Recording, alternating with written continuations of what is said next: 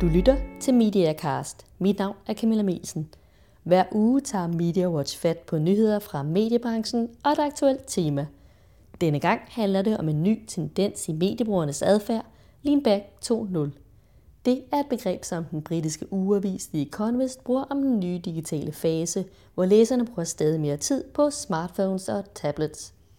I denne uge løftede Apple sløret for den tredje udgave af den voldsomt populære iPad, som i den grad er med til at drive Lean Back-revolutionen frem. Og i denne Mediacast taler jeg med direktør Susan Clark fra Economist om Lean Back 2.0, og hvorfor journalisterne på Economist synes, det er lige så cool at skrive for digitale udgaver af Economist. Men her får du først et kort overblik over tidens største medienyheder. Anders Hering, du er chefredaktør for MediaWatch. Hvad har været de store historier på MediaWatch.dk? I denne her uge har vi blandt andet skrevet om øh, mediernes kamp for at, at vinde Facebook-generationen øh, tilbage. Øh, nordjyske medier har lanceret et nyt øh, univers til, til, til de unge nordjyder øhm, i regi af deres øh, radiostation ANR øh, som blandt andet er en, en, en ugenlig gratis avis, og, og web- og mobilsite, og blogs og eventkalender, og sådan målrettet sådan studie, øh, indhold omkring studie og fritidsliv. Øh, Øhm, i, I en sådan lidt større sammenhæng er det jo er det, er det, er det interessant at følge udviklingen om, hvordan medierne kæmper om at få, få fat i de unge. Det er, en, det er en af de store udfordringerne for de, for de gamle mediehuse. Sige, øh, og gratisaviserne er nogle af dem, der traditionelt er lykkedes med det, og Øh, men det var øh, for eksempel Berlingske lukket for nylig øh, øh, Urban, og der var en af de store udfordringer jo, øh, hvordan, hvordan man så skulle få fat på de unge der. For nylig så lukkede Aller øh, magasinet Chili, øh, som jo også var, var til unge. Og, øh, så der er sådan en, ja, man kan sige, at medierne de, de kæmper for at finde en model for, hvordan, hvordan hulen man får, for de unge til at kigge på noget andet end Facebook. Så, så måske er der et hul øh, efter lukningen af Urban og, og Chili for andre medier, eller måske er de unge bare på Facebook. Det, det er i hvert fald spændende at se. Men et, noget, der i hvert fald interesserer unge, det er sport, og jeg ved, der også har været en del skriveri om det på Media Watch i den her uge. Ja, man kan i hvert fald sige, at, øh, at, at sådan balladen øh, om, om, om fodboldfans, der ikke kan finde ud af at opføre sig ordentligt, også skriver ind i, i medieområdet i, i den her uge. Øh, politiet og justitsminister Morten Bødskov har jo været ude og foreslå, at man skulle ændre kamptidspunktet på fodboldkampene fra om aftenen og til, til om eftermiddagen, for på den måde at sørge for, at folk måske var knap så beruset og, og, og, og klar til at slås. Øh, men det betyder så samtidig, at de tv-stationer, der har betalt over en milliard kroner for tv-rettighederne til, til Superligaen, at de øh, vil få, et, få færre seere og, og, og få færre, færre ja, få, få mindre for deres penge, og derfor har de så været ude og kræve kompensation, hvis det skulle blive tilfældet. Det er jo stadigvæk lidt hypotetisk, om det bliver tilfældet, men, men øh, på den måde kan man sige, at det har, har grebet lidt ind på medieområdet i hvert fald også. Og så har der også været nyt fra vores egne medier i denne uge. Kan du fortælle lidt om det? Ja, det kan jeg. Vi har jo øh, i forvejen har vi jo Media Watch til mediebranchen og Finance Watch til finanssektoren og MedWatch til medicinal- og medicoindustrien. Og i den her uge, der gik vi så i luften med Shipping Watch, som er samme koncept som øh, Media Watch og de andre watches, men til det, vi kalder det blå erhvervsliv, som er blandt andet er rædderier og, og leverandører og den slags. Øh, sådan i en større sammenhæng kan man sige, at det er altså kampen for at finde en, øh, en model for, hvordan man kan tage øh, betaling for indhold på nettet, er, er de her watches jo et, et udtryk for, og, øh, og hele, hele tankegangen om niche-medier, der, der leverer noget, noget unikt indhold til en konkret målgruppe, er jo også meget op i tiden, når man kan sige for, for bare en, en god uges tid siden, der kom Børsen Finans, som er børsens svar på, på Finanswatch, øh, og endnu et bevis på, at, øh, at, at der er mange mediehuse, der kigger nichevejen i øjeblikket, og det er jo en, ikke mindst for os her i, i Watch Media, er det jo en øh, super spændende udvikling at, at følge. Tak skal du have.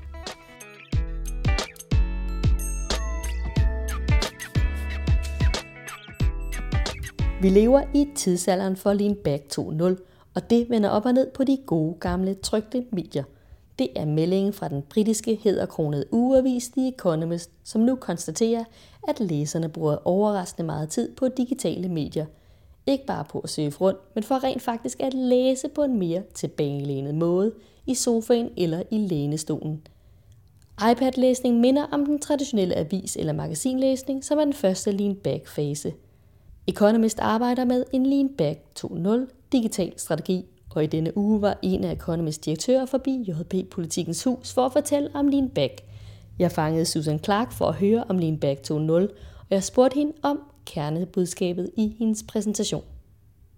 The message was a presentation that we call Lean Back 2.0, and it was about the fact that the old print reading experience is now, after having gone through a very lean forward reading experience with the web, we're now going back to a lean back experience with tablets.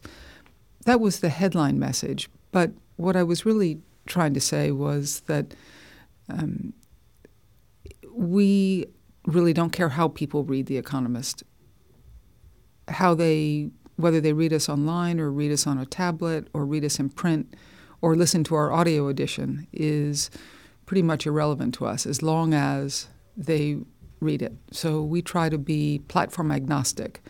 And we, we look at the rise of tablet computers or tablets as an opportunity to get more people to read The Economist, not as a threat to our print uh, print profitability. Mm-hmm.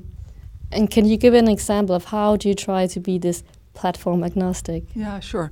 You know, even even in the old print world, um, it used to be that um, print circulation marketers didn't like newsstand because they always wanted people to trade up from newsstand to subscriptions because subscriptions were the holy grail.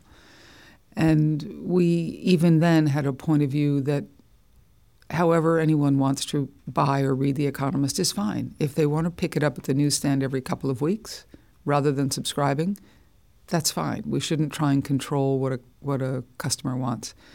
And we so when we say we're platform agnostic, it's the same the same um, attitude, which is that you have to let a customer choose how they want to consume your product, and that means if they want to go onto our website, The Economist Online, and participate in uh, blogs by commenting on them or by looking. We have a feature online called the Daily Chart, which is the most the most popular feature on our website.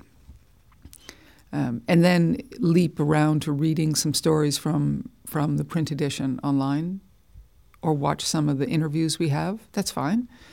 If they want to subscribe just to a digital edition so that they can get the, the apps and the audio edition, that's fine. Or if they want to buy it at the newsstand, that's fine. I really honestly don't care. But the reason I can say that is that we charge a premium price for any access. Do you see yourself as first movers when it comes to digital subscriptions and and using taking advantage of this uh, lean back 2.0? No, not at all. no, we really we are not um, leading edge in anything digital. We we don't see any advantage in being at what they call the bleeding edge. We'd rather let other people make the mistakes and learn some things, and then we'll go in and be fast followers. And and uh, you know, we introduced our our iOS or Apple applications um, only in November of 2010. So we were well behind the curve on that one, but we took the time to get it right and to make sure it would showcase our content in the right way. Mm-hmm. And so far, what are the results of uh, the digital versions of The Economist? Do the readers actually read The Economist online or on smartphones or on the tablets more than the printed edition, or what is the no, status the, right now? The, the print edition is still the the biggest seller, if you will, but we give people access to the digital for free if they're a print subscriber. But we have, um, I think we're, you know, 1.2 million downloads of the app so far, and about 100,000 digital subscribers, um, all paying, you know, well in excess of $100 a year for that. Um, the price varies from country to country and region to region. So it seems to be a great success, and the biggest ones, uh, the biggest platform is Apple, both smartphone and tablet. Um, Android is smaller, but we've also had good take up on the Kindle, for instance, in the U.S. and in the U.K. and Germany. Uh, so, yeah, we're, it's doing well. And, and what has been the biggest change within the last years at The Economist? I think the biggest change uh, relative to digital was when the editor decided to make all of the journalists write across print and digital. Um, it, there used to be a divide, just as there had been a divide commercially between digital and print.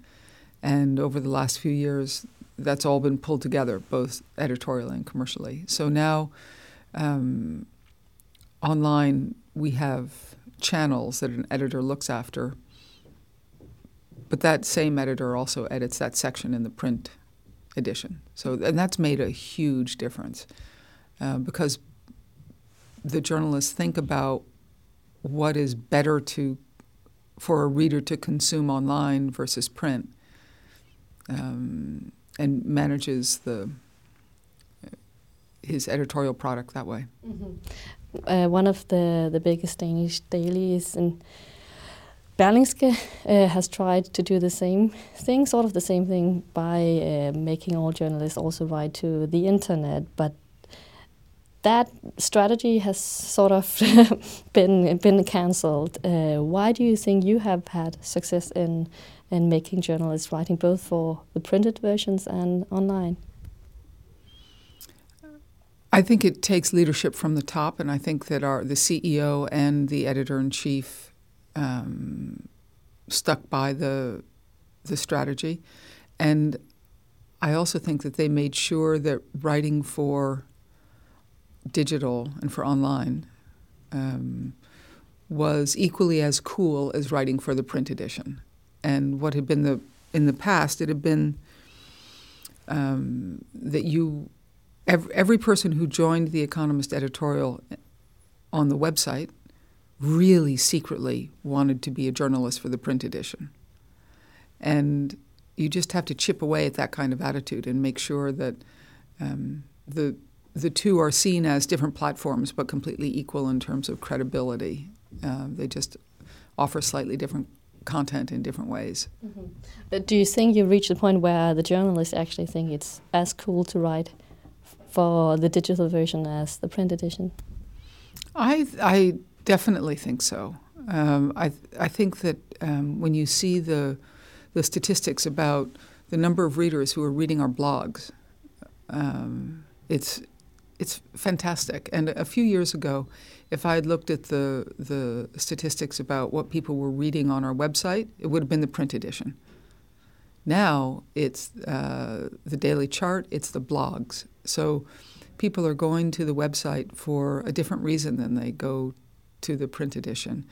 Um, yeah, but for the newspapers, uh, there's also a huge uh, gap uh, from the digital versions and the, the printed version, and what you read online is often more, you know, sensational uh, and and uh, not as deep. So how how are you doing at The Economist? Yeah, well, you know, we're not in the business of breaking news. We never have been, and uh, we just we don't compete in that in that arena.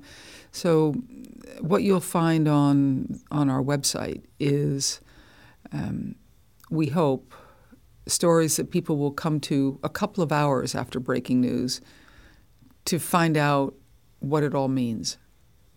So we write about not just what happened, but how to think about it and how to interpret it. And that gives us a different kind of niche. How uh, um, how do you think think Economist is doing when it comes to brand awareness? Have you a stronger brand today than five years ago, and, and how much does the brand the economists matter to your business? The, well, the brand is hugely important to our business. Um, it allows us to to command a premium price, both for readers and for advertisers. So, purely from a commercial point of view, the investments we've made in the brand over the past 25 years or so um, make real business sense.